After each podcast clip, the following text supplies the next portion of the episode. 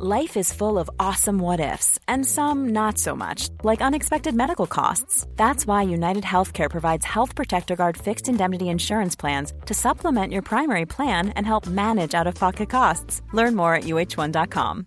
This is Paige, the co-host of Giggly Squad, and I want to tell you about a company that I've been loving, Olive and June. Olive and June gives you everything that you need for a salon quality manicure in one box. And if you break it down, it really comes out to $2 a manicure, which is absolutely insane. It's also so easy to get salon worthy nails at home with Olive and June. The difference between how your nails used to look when you did them yourself and now with the Mani system is a complete game changer. The best thing about Olive and June too is it's a quick dry, dries in about one minute, lasts for five days, and full coverage in up to one to two coats. Visit oliveandjune.com slash perfect Mani 20 for 20% off your first system. That's oliveandjune.com slash perfect Mani 20 for 20% off your first system. Hey, it's Ryan Reynolds, and I'm here with Keith, co star of my upcoming film, If, only in theaters, May 17th. Do you want to tell people the big news? All right, I'll do it. Sign up now and you'll get unlimited for $15 a month in six months of Paramount Plus Essential Plan on us. Mintmobile.com slash switch. Upfront payment of $45 equivalent to $15 per month. Unlimited over 40 gigabytes per month. Face lower speeds. Videos at 480p. Active Mint customers by 531.24 get six months of Paramount Plus Essential Plan. Auto renews after six months. Offer ends May 31st, 2024. Separate Paramount Plus registration required. Terms and conditions apply if rated PG. Many of us have those stubborn pounds that seem impossible to lose, no matter how good we eat or how hard we work out. My solution is PlushCare.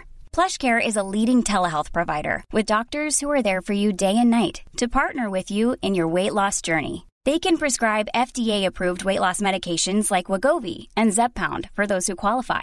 Plus, they accept most insurance plans. To get started, visit plushcare.com slash weight loss. That's plushcare.com slash weight loss. G A L D E M. This one was good. Welcome to Growing Up with Galdem, the show where we explore the stories, struggles, and triumphs of growing up as people of colour. I'm Natty Kasambala. And I'm Niellah Arboine. Each week, our guests respond to old diary entries, letters, notes, or texts from their younger selves. helping us understand how their coming of age made them who they are today. Now I'm, st- I'm stressed. What's happened? What's happened? Why are you stressed, Natty? Uh, I'm, Why are you stressed? I'm stressed because I've got one of those Google trackers on on Yeah. my flights home to see my parents for Christmas, and Where's home? it's just oh so uh, well my parents live in south africa and hopefully we'll be going to malawi as well yeah and it's kind of that weird thing of like it's going home but i i, I did live there for a year during lockdown but it's not really my mm. home but it is my home because my parents are there and the house is my home but it's just bad news after bad news every week i get an email notification and the price is just going up and up and up with more layovers more more time to go to waste you know oh. Layovers are like my like third circle of hell. oh my god there's one route that's saying three stopovers i'm like Stop it. just- Behave. I'll just walk. Like literally, it would be quicker to walk. Are you going anywhere? yeah, I'm gonna go to Jamaica to see my grandma. Oh my god, I'm so Um, jealous. so I'm really excited about that. I haven't seen her since 2019. But yeah, the same thing. It's like it doesn't feel like a holiday because she just like lives in a like really rural area Mm. in Jamaica. But then me and my brothers are gonna do up tourist for the last week. So Oh my god, ready to gonna escape. good. to fight that SAD. You know what I mean? Love that. And speaking of ways to fight the SAD, we're going to get into our next guest. Our guest today won a Lizzie II Award for design. Okay. Their father is Nigerian and their mother is Indian. So they started out designing menswear. And lastly, the musical direction for their stunning 2021 visual lookbook was by Control, who featured on season two of Growing Up with Galdem back in August 2020. It is the incredible fashion designer and multi hyphenate creative, Priya Ahluwalia. Thank you so much for joining us, Priya. I'm a stan, a fangirl, if you will, um, of your designs. How are you doing today? Thank you so much. I'm really good. It's lovely to be chatting with both of you. So, how are you guys? Yeah. Yeah, not bad. Okay. Enjoying the blue skies, enjoying like autumn weather. Yeah. Yeah, it's nice, isn't it? How would you define um, what you do and how you show up in the world?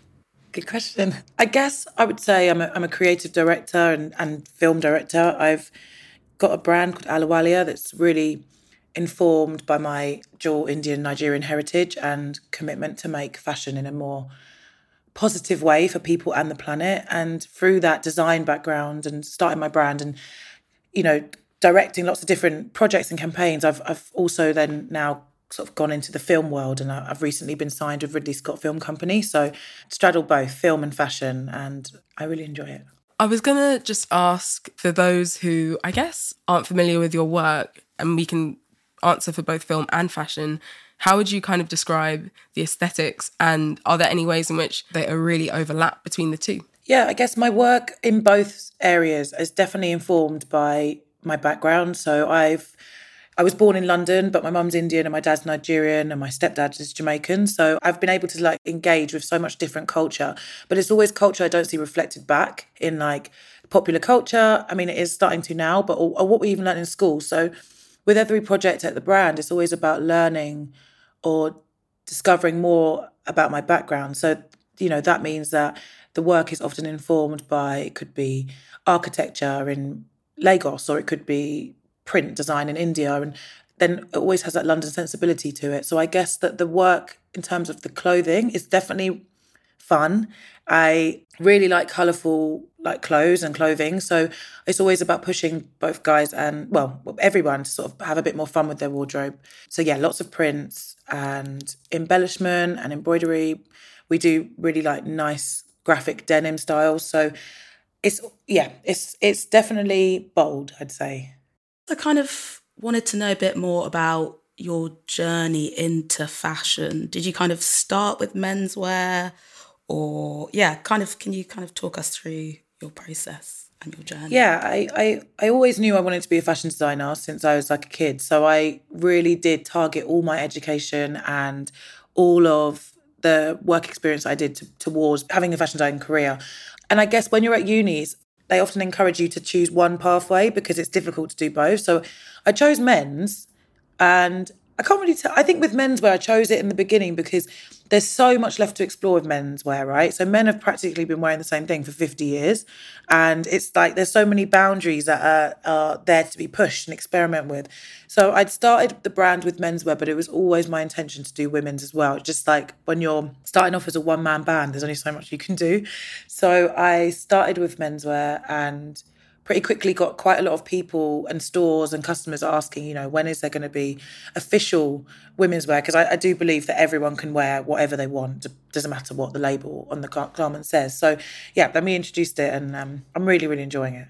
Yeah, that the brown knitted dress is one of the my favorite like pieces this year that I see so everywhere, and I think it's so great. I think we were talking about yeah. this before, like even yeah, just where gender kind of plays into fashion and how versatile it can be. And I think some of the strongest designers that I love are those ones that kind of flow between both and bring elements of masculine masculinity into feminine clothing and vice versa. But with that said, would you say there are any kind of differences or distinctions in the practice when you were kind of focused solely on menswear versus kind of expanding your offering later on?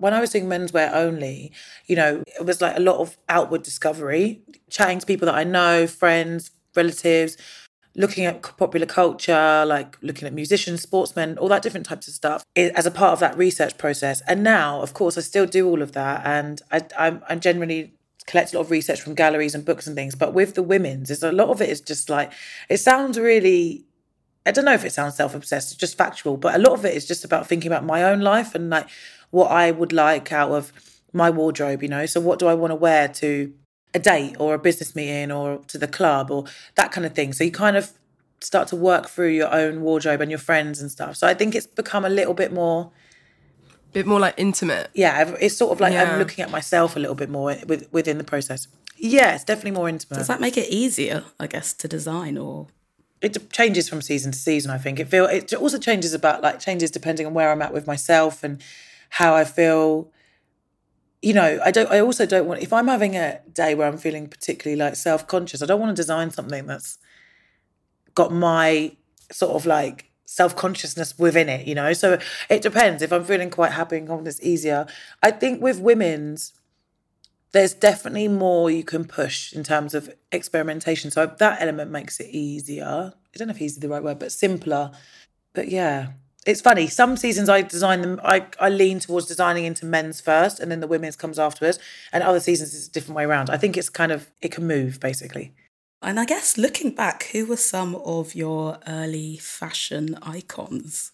Yeah, I mean, outside of designers, I always like as, as in, I always loved looking at MTV Base. I watched MTV Base music videos all the time, and I just remember absolutely loving like what people like Missy Elliott, uh, Lauryn Hill, Lil Kim wore in in women's, and then in men's like Puff Daddy, as he was known at the time, now Diddy. Like very, very iconic and unapologetic styles of dress. And I found that really inspiring. And I also loved a lot of Bollywood cinema. So I was constantly looking at what like Bollywood stars were wearing.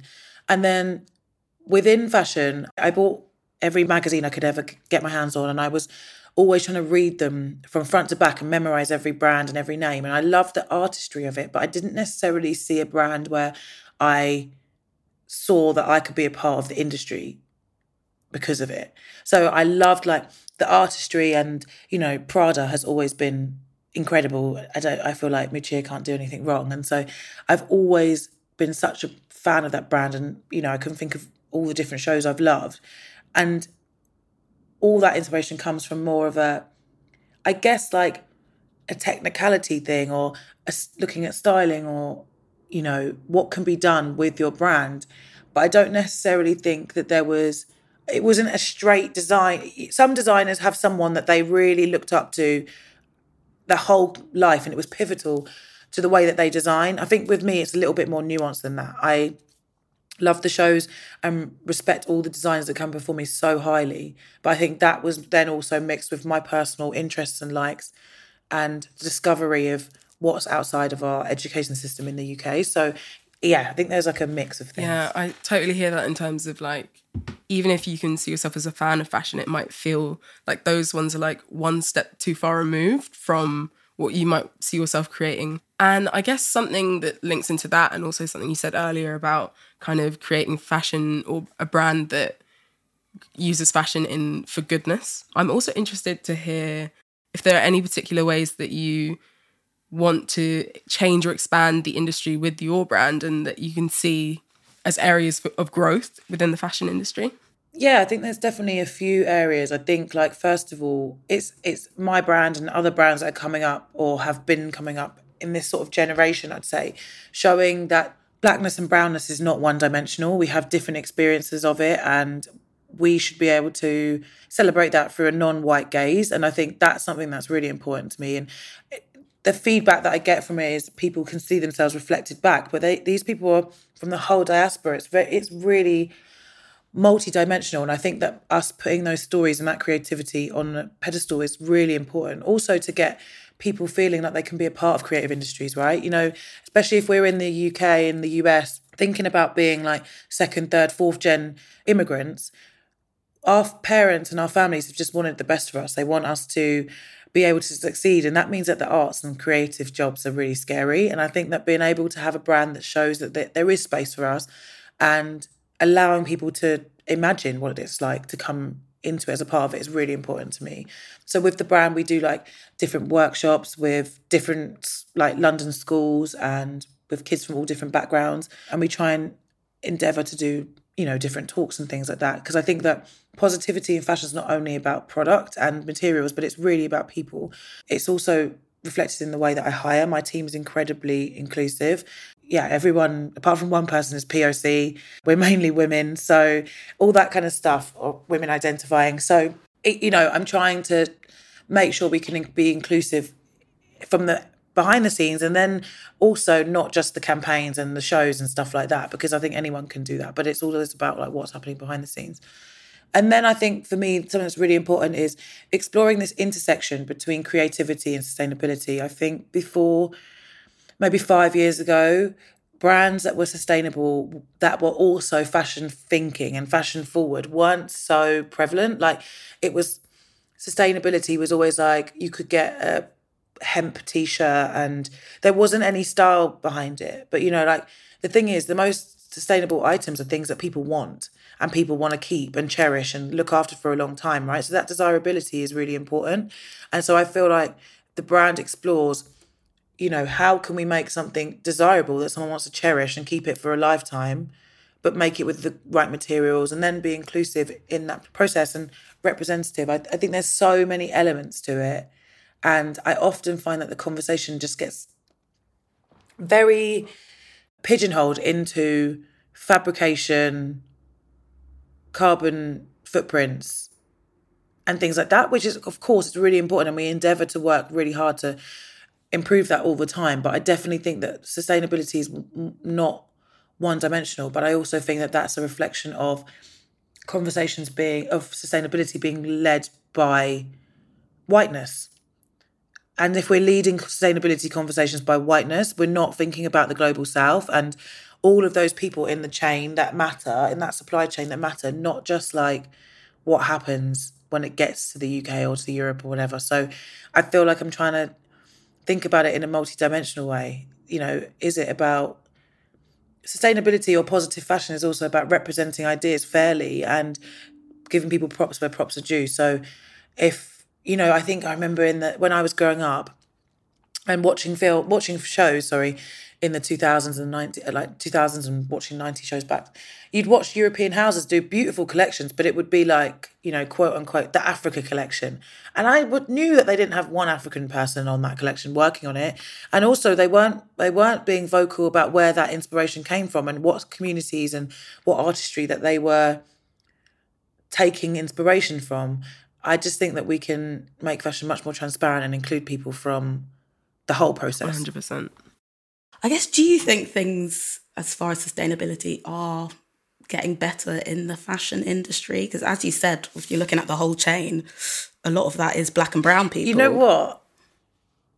It's so funny because this answer changes depending on what day I'm asked. It depends on if I'm feeling positive about it or not. But one thing I will say, something that really like I find a bit frustrating is that fashion, the fashion industry as a term in, in, is an umbrella for so many different types of businesses. So it includes like contemporary luxury, like my brand, it includes high end luxury, it also includes fast fashion.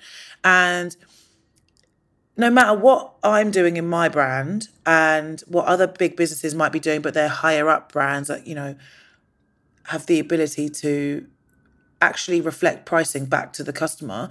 No matter what we do, there are fast fashion brands growing and growing and growing that are that are producing a thousand dresses of the, a thousand of the same dress per week and selling it for five pounds or ten pounds and they are you know people I, I and it's really difficult so I, so there's two sorry there's two things i want to say about it Firstly, I think it is getting better in some areas and it's also not in other areas because consumerism is just growing and growing. So these businesses that are making so much money, what what's their incentive to do any better? They don't have any. There's no like laws about it. There's no taxes for it. So they don't have an incentive to improve. And they can also tap into the sustainability conversation by greenwashing or even the diversity conversation. You know, I, I don't want to start blasting certain brands. We know the ones. But there's been there's been exa- examples recently where one fast fashion brand did a poll uh, whether to have a black or a white because about influencer be on the campaign, and the votes went to the black influencer and they put the white one on, the campaign anyway, and then they had to sort of backpedal and put that influencer on a campaign because there was outrage, I guess, or you know there's been another brand recently. Is it the same brand? I can't even remember. No, it's a similar one that's now got a very famous sustainability face. I mean, I don't know if we can say who it is. It's Boohoo and Kourtney Kardashian. And I just think, even when we look at that, is that influencer's life really that sustainable? I mean, I'm not, listen, I'm not a multi millionaire. I don't, I'm not hating. If I was rich as her, I'd probably be doing some things as well. But you know, they travel on private jet. They do, they're not exactly the most sustainable person themselves. So, but it's easy to put that label on. So, while that's happening, how can we be making much progress? But then in other spaces, I think there is so much progress. But the other thing I want to say is that, you know, sustainability has been so for so long a white and privileged conversation to have. I think it's we get into I don't want to ever finger point at the consumer, and I think that sometimes that's what happens. So if you know someone's a nurse and they've got three kids and those kids need to be wearing clothes like i don't think that we should ever demonize that person or even have a conversation with about with them about where they're deciding to buy that from because they've left with no alternative. And it's the big businesses that have got the choices. They don't have to make them clothes with 100% new polyester. They don't. They can they can make they can make enough profit and choose organic materials or recycled fibers. And also then that they can influence the economies of scale for the rest of the industry and allow prices to come down. So i think we really need to make sure that like pressure is put upon big business which i don't think we do enough and you know I think it improves sometimes, it doesn't other times. I don't know. It's, it's a big question. It's a big. Yeah. There's a lot to think about. It's a minefield. It's hard, It is. it? Yeah. And it's like big business needs that incentive from government and from these people who are busy telling individuals to kind of hold that individual responsibility of recycle your cans, but at the same time, you're not like I just read something today where they're saying there's a motion to potentially ban solar energy on farms right now while we're in an energy crisis. And it's just like the government is like doing one thing while we all want the opposite. So it's a wider conversation. conservatism and the conservatives literally by definition is all about the individual isn't it? They believe in individual mm. responsibility. And of course individual responsibility does need to come into play in society in some places but at the same time it's just it's really depressing like what they're doing to everyone in the country and the, and and making it everyone else's fault. It's just when it's just not I, I don't know i think it's so scary. I just I don't know what to do. I, all I can do in my in my bubble is, you know, use my voice where where I can. I'm not an activist. I am a creative, but like where I can, I definitely like to start conversations about how we can do better. You know, if I'm in rooms with important people, trying to change that conversation. But it, it's, um, I mean, really, everyone needs to just vote in the next election and try and get these people out of here. We're just going to take a quick break and we'll be back after this for the extract.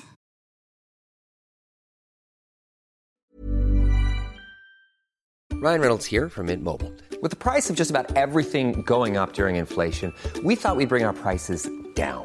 So to help us, we brought in a reverse auctioneer, which is apparently a thing.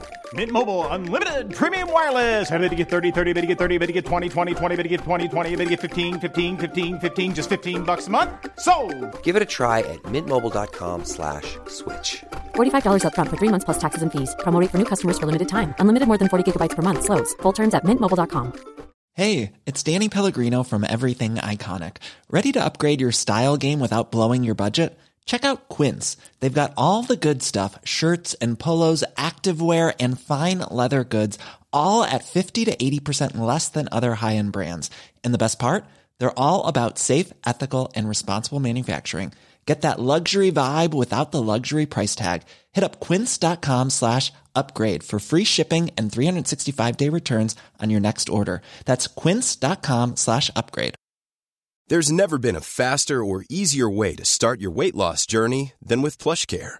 PlushCare accepts most insurance plans and gives you online access to board-certified physicians who can prescribe FDA-approved weight loss medications like Wegovy and Zepbound for those who qualify. Take charge of your health and speak with a board-certified physician about a weight loss plan that's right for you.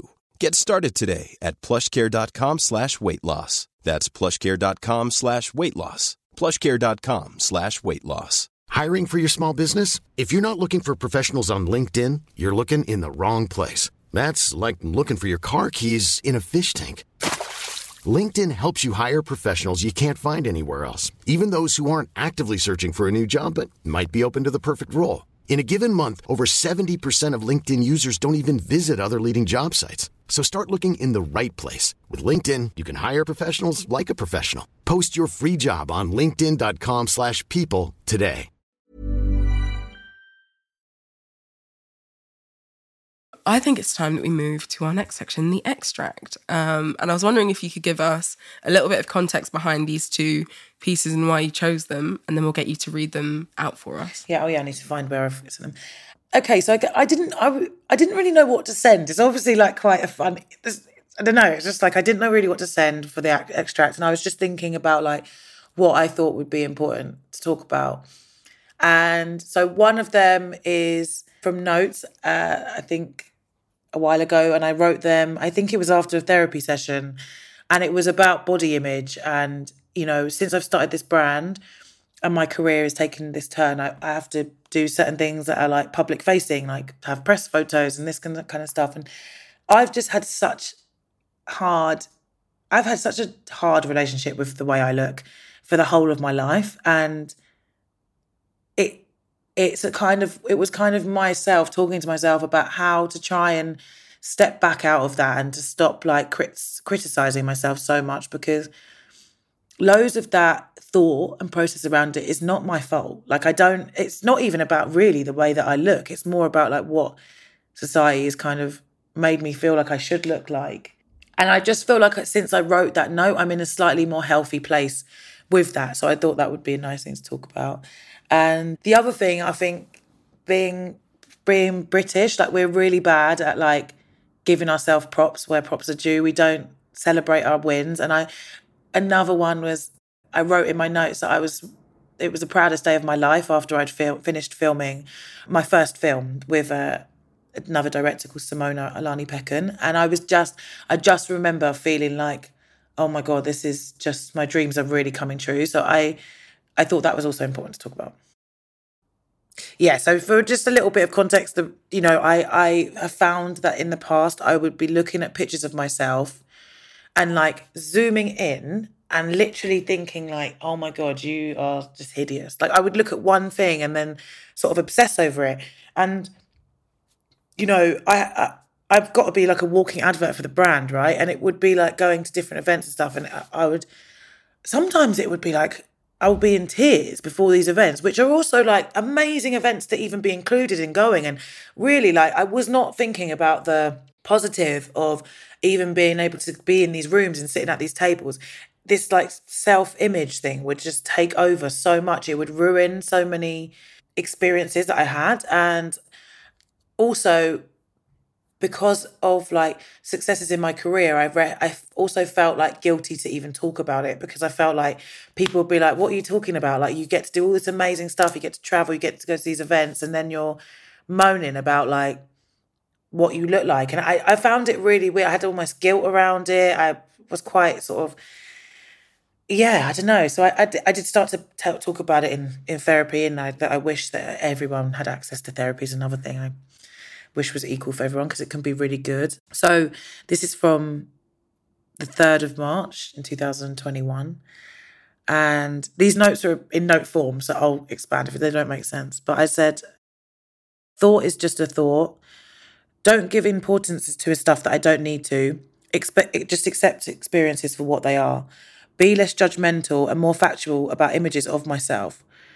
The way I look at other people's photos, I should do that to myself. You know, I don't analyze them down to the pixel.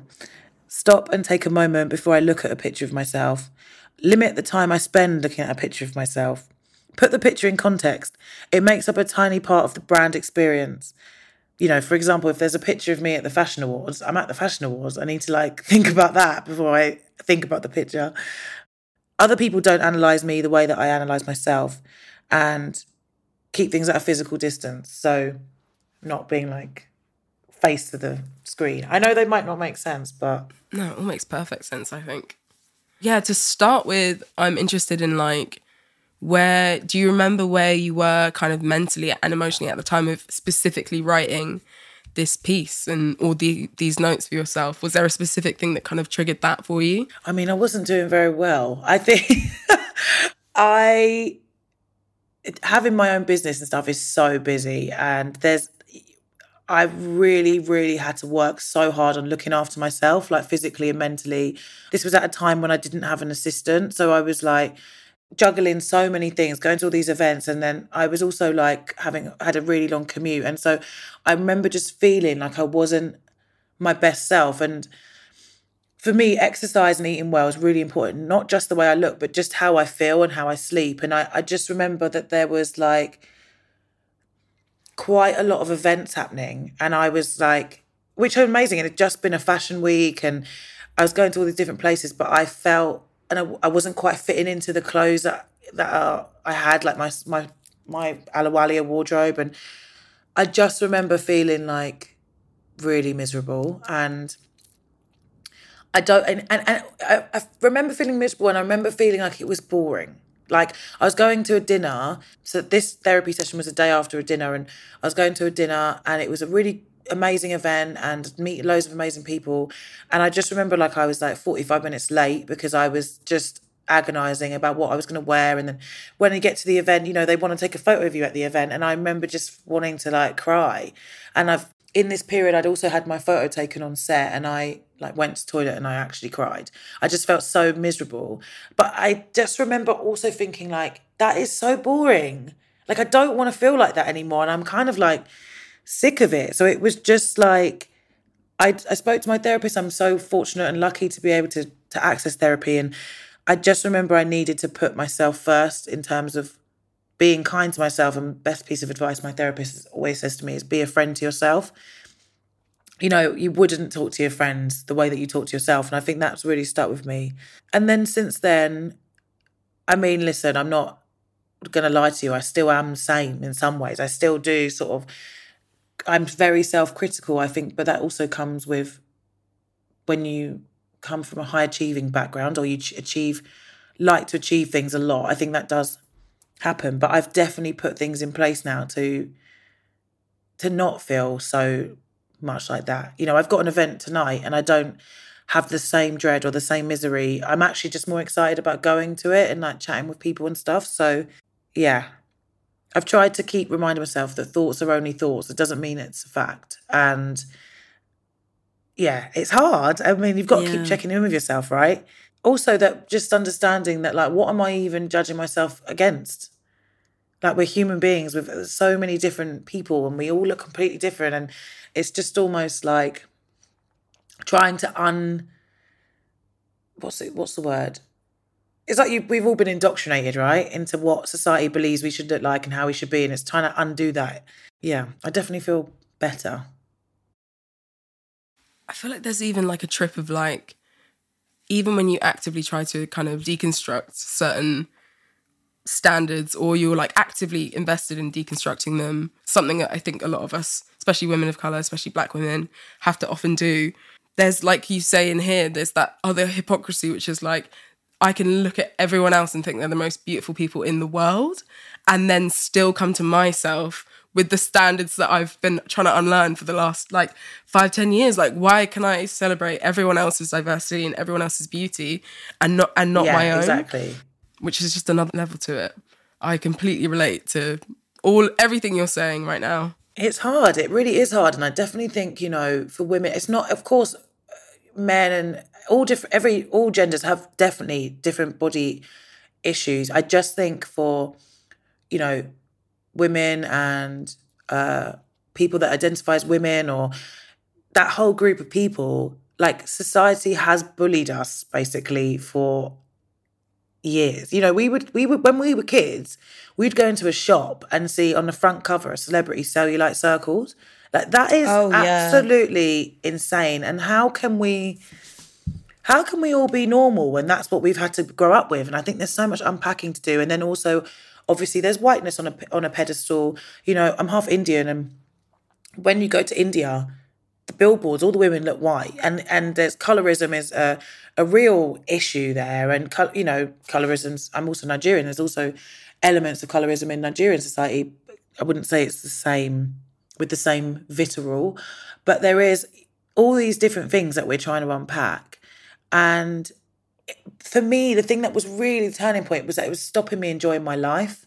Like I wasn't enjoying stuff. And I and I was also being a bit like, you know, like it's also quite miserable to be around people like that. You know, like if someone said, Oh, you look really nice, and I said, Oh, I look disgusting. Like what how awkward have I then made that conversation for the other person? It's just ridiculous. So I was I was just thinking like I really needed to kind of, and, I, and I'm not perfect. I'm sure if some of my friends listening to this, they're going to be like, hmm, you're still a bit negative about yourself. And I'm, it's definitely a work in progress.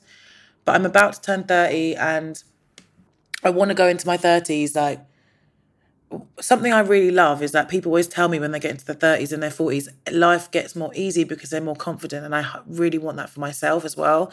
I think God, I, sometimes as well, I think it was a different note, but I wrote like, your body is just a vessel and it's not who you are. So I'm definitely trying to. This is a good conversation. I'm also reminding Yeah, myself that I'm trying to do this.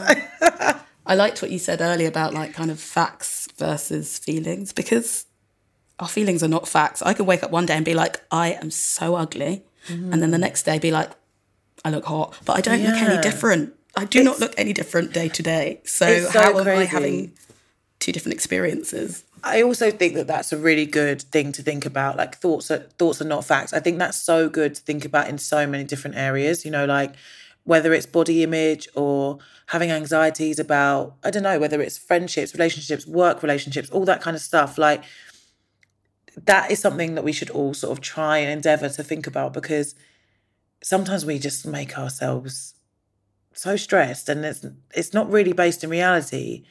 I think something else that you touched on uh, there, which I think I've been talking about recently as well, is I guess like society's indoctrination of us to all, especially like femme ident- identifying and women, to want to or feel like we need to look good or like our purpose is to look good. And then in the same breath, there's a shame in terms of like being vain or Oh, like that vanity.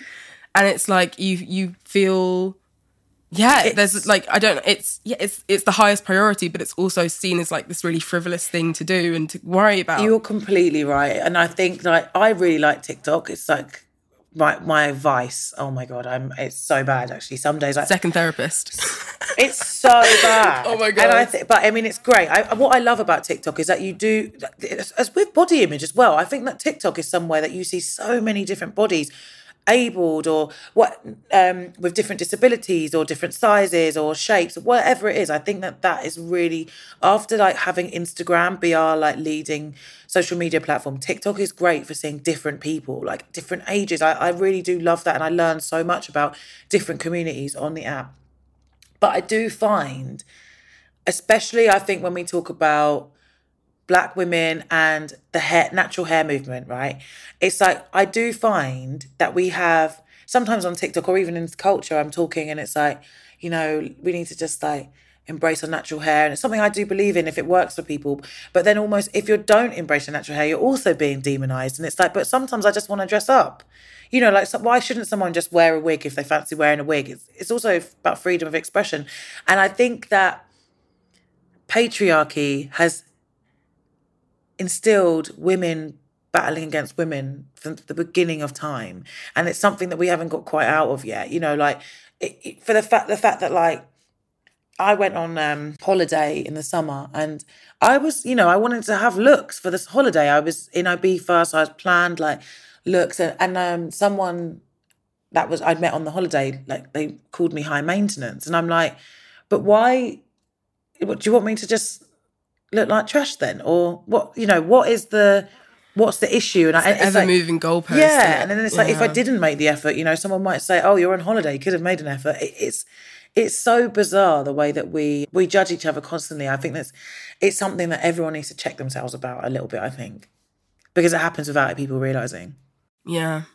I I think I saw just recently there was a conversation around I guess or there's a lot of conversations around like the kind of high standards to which especially black women I think in London Mhm. we the aesthetic standards that we we hold ourselves to which sometimes level with like celebrities and influencers it's like there's so much pressure to spend all, all of this money and to look good and then at the same time you get the conversations which are like you shouldn't you're vain if you do this Mm. or you're superficial if you do that and it is you're right it's such an ever moving goalpost that's just like when we we change the standards but we're still kind of enforcing them as rules rather Yeah. than allowing for people to be free and to almost like you say like you said before just not care because it's just a body Yeah. like yeah it's not that serious And I also think that people should be able to just do whatever is right for them. You know, like any conversation like this, like sometimes like uh, you know TikTok, like even thinking about TikTok and reading the comments and like.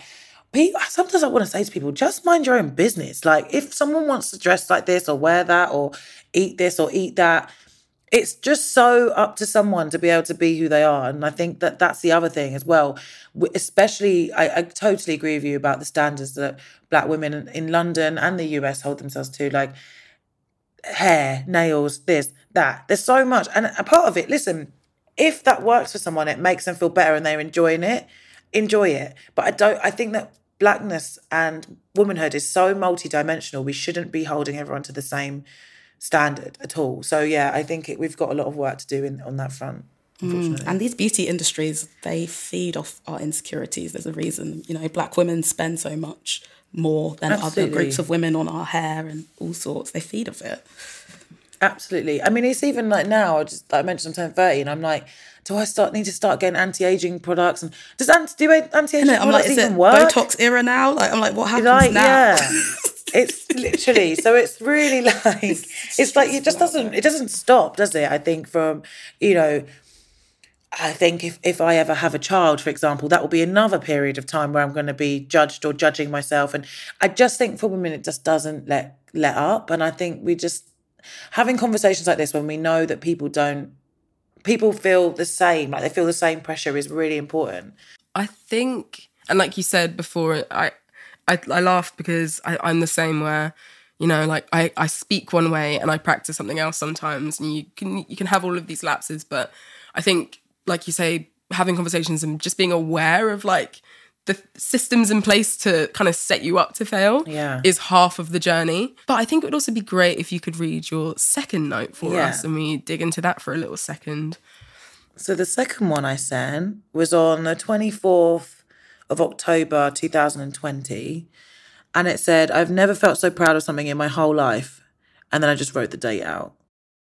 Amazing. Can you talk to us a little about the actual film and like what that kind of entailed for you? Yeah, so it was such a just oh my god, I, I still get goosebumps thinking about it now. It was a completely life changing moment for me.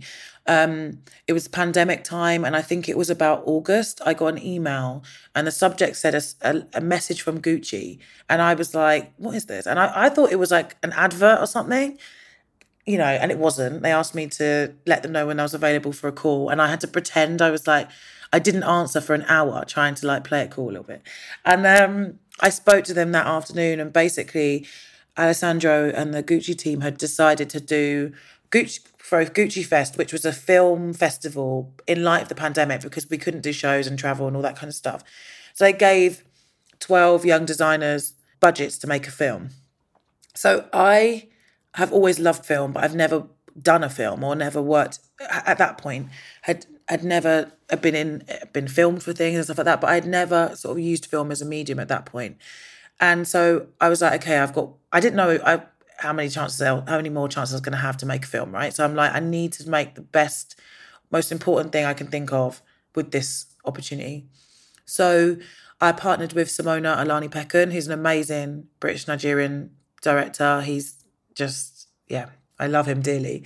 And um, I went to him and I said to him, like, I knew what I kind of wanted to make a film about. I wanted it to be about, I'd, I'd been recently thinking about how uh, my life, I was getting opportunities like doing a film with Gucci because people in Britain in the 60s, 70s, 80s, 90s protested for our rights, for the rights of black people and brown people to be able to show up authentically in society and and also just have the bare minimum and the and equal, you know, access to healthcare, etc. So I was thinking about that and I was thinking about what are those I wonder what those people are doing now. And it was that was kind of where the research started. And from there I was thinking about Mangrove, and I we connected with Mashup, who's um, a Trini guy in Notting Hill who was very closely linked to the Mangrove Nine, who is one of the biggest court cases that uh, pushed forward black rights in the UK, as well as Rupert Boyce's family. We spoke with it with them. Um, who was one of the Mangrove Nine, and from that we started to I started to build up this idea that I wanted it to be a kaleidoscope of the Black British experience, and so we filmed only over two days. Now I've done a few more films. I don't know how we did it. We did two days, I think 11 locations, and we filmed athletes, you know, hijabi boxers, calisthenics guys, a poet, just all these different people, people to do with mangrove. And it was about celebrating the Black British experience. And we we interviewed them and had experts of what they were talking about. And I think that day was the second film day, and we just wrapped. And I was like, I just knew it was going to be really special. I knew I, I just knew I'd changed the course of what my life was going to be like, you know, in terms of I felt firstly, I feel like I could cry talking about now. I felt so proud that through my job, I could make a piece of work that celebrated us and the community so like much. Oh God, I really could cry. I felt so proud that I was able to take everything I've learned and the way that we've been sidelined and put and say in my own work like I'm not doing that and I want to do something that's so special and have people of all different ages, ages, sizes, backgrounds in it. I felt that was so important, and I couldn't believe that I was going to be able to present it as a part of Gucci Fest, you know, the biggest luxury brand in the world, and so be able to open up to such an audience. And then also, it was also a project. I don't know what you call it, a project where I really fell in love with film, and since then, I've kind of committed myself to doing more film and learning about it. Yeah, it was just super special. I just got goosebumps thinking about it now. I don't know. It's just it was really, really important to me.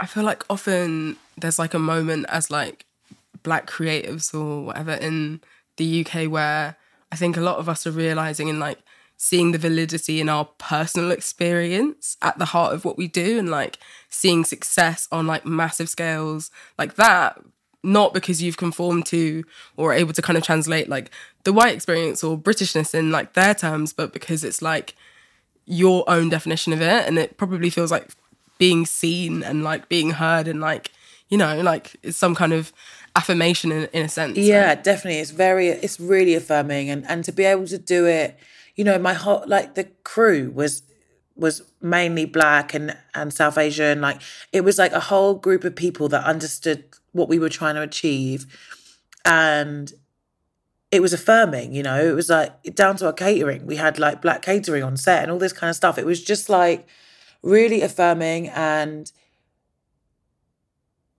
definitely nice to make something that was not through the gaze of of whiteness and to be able to have you know some of the people in the film especially you know like Natanya and Jackie Boyce who I'm now really good friends with but at the time like they had been approached to do so many different things because of Mangrove but they didn't necessarily feel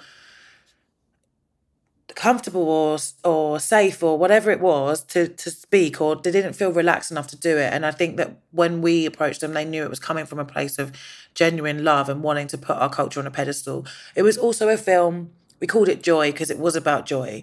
I think we've all tired so much of watching black pain for entertainment quote unquote entertainment.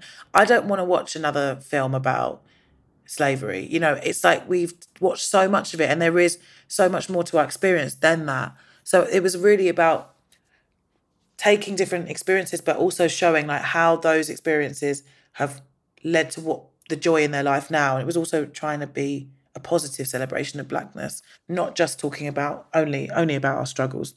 Yeah, that feels like a very pivotal moment in your life and yeah, just can I can just see the joy on your face and um, how much yeah that meant to you. So thank you so much for sharing it. And that actually perfectly segues onto our next section, um, which is all about joy.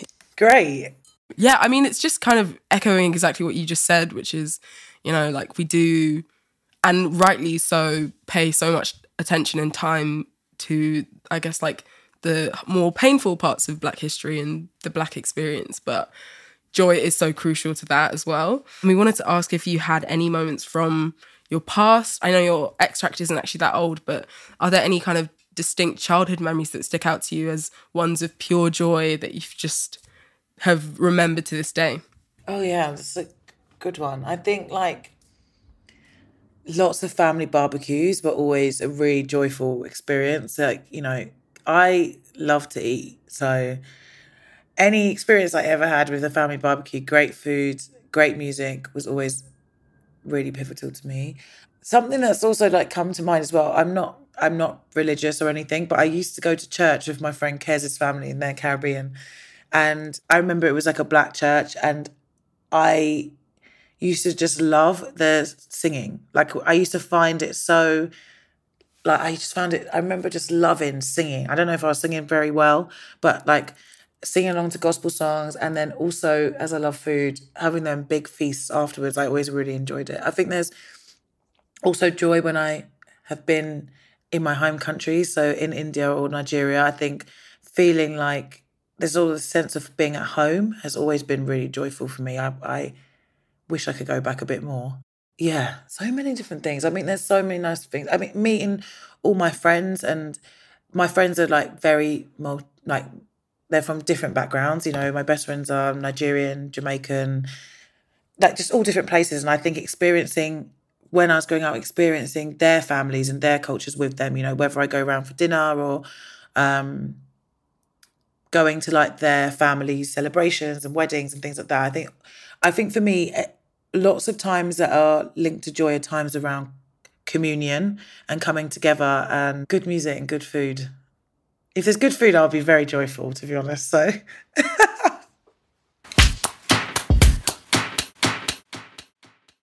what advice would you give to that slightly younger version of yourself who is kind of, you know, dealing with your image and being photographed and trying to kind of be in that moment um, and be kinder to yourself, what advice would you have for that version of you?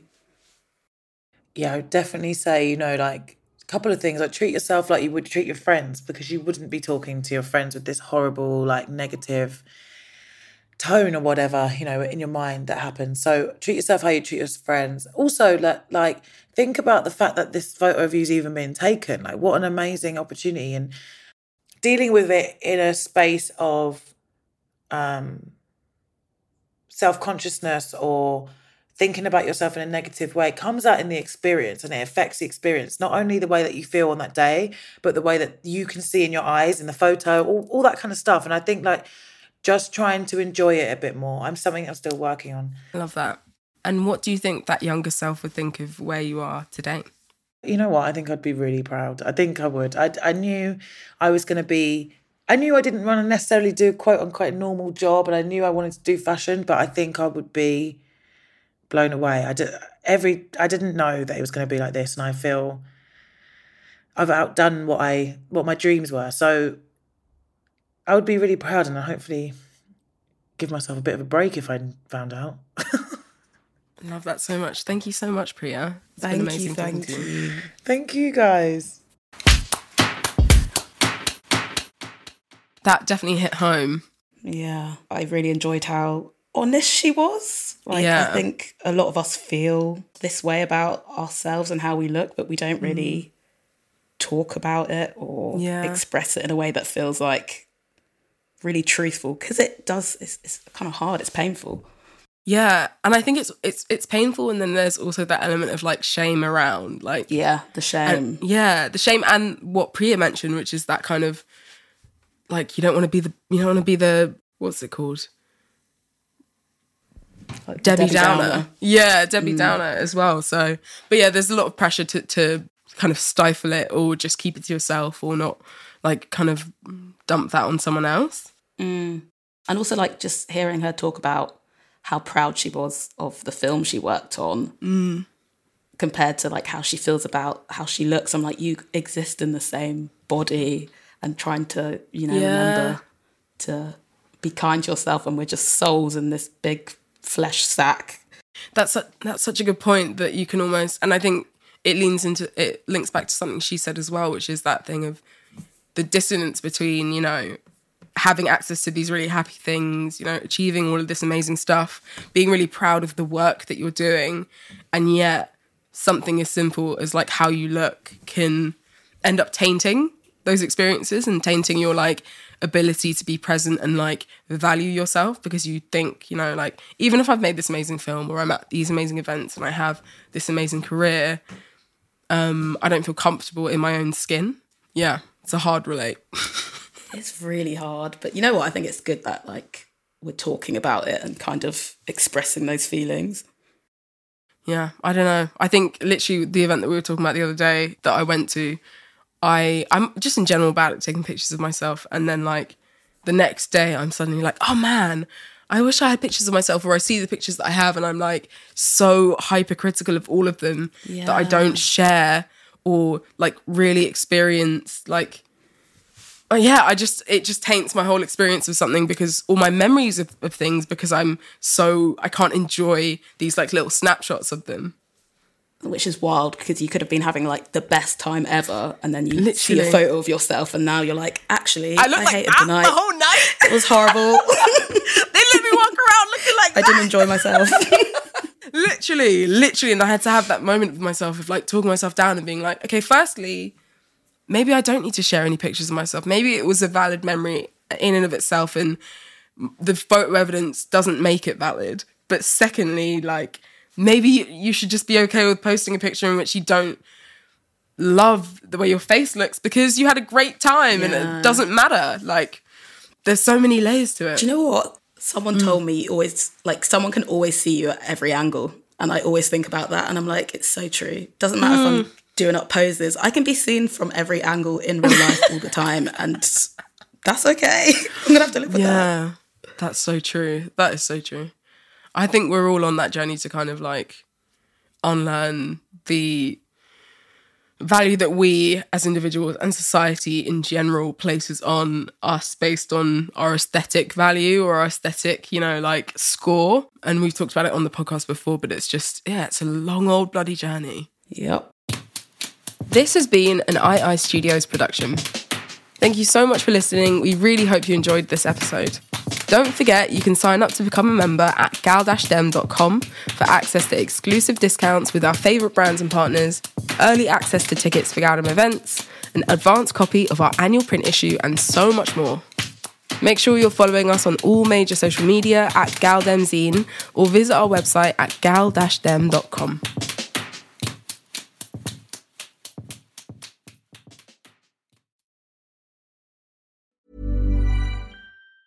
Mom deserves the best, and there's no better place to shop for Mother's Day than Whole Foods Market. They're your destination for unbeatable savings, from premium gifts to show-stopping flowers and irresistible desserts. Start by saving 33% with Prime on all body care and candles. Then get a 15-stem bunch of tulips for just $9.99 each with Prime. Round out Mom's menu with festive rosé, irresistible berry chantilly cake, and more special treats. Come celebrate Mother's Day at Whole Foods Market. Hi, I'm Daniel, founder of Pretty Litter. Did you know cats tend to hide symptoms of sickness and pain? I learned this the hard way after losing my cat, Gingy. So I created Pretty Litter, a health monitoring litter that helps detect early signs of illness by changing colors, saving you money and potentially your cat's life. Pretty Litter is veterinarian developed, and it's the easiest way to keep tabs on your fur baby's health right at home. Go to prettylitter.com and use code ACAST for 20% off your first order and a free cat toy. Terms and conditions apply. See site for details.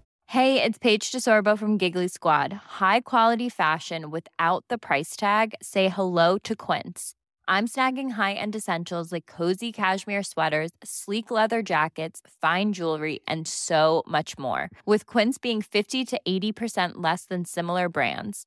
And they partner with factories that prioritize safe, ethical, and responsible manufacturing. I love that. Luxury quality within reach. Go to quince.com slash style to get free shipping and 365 day returns on your next order.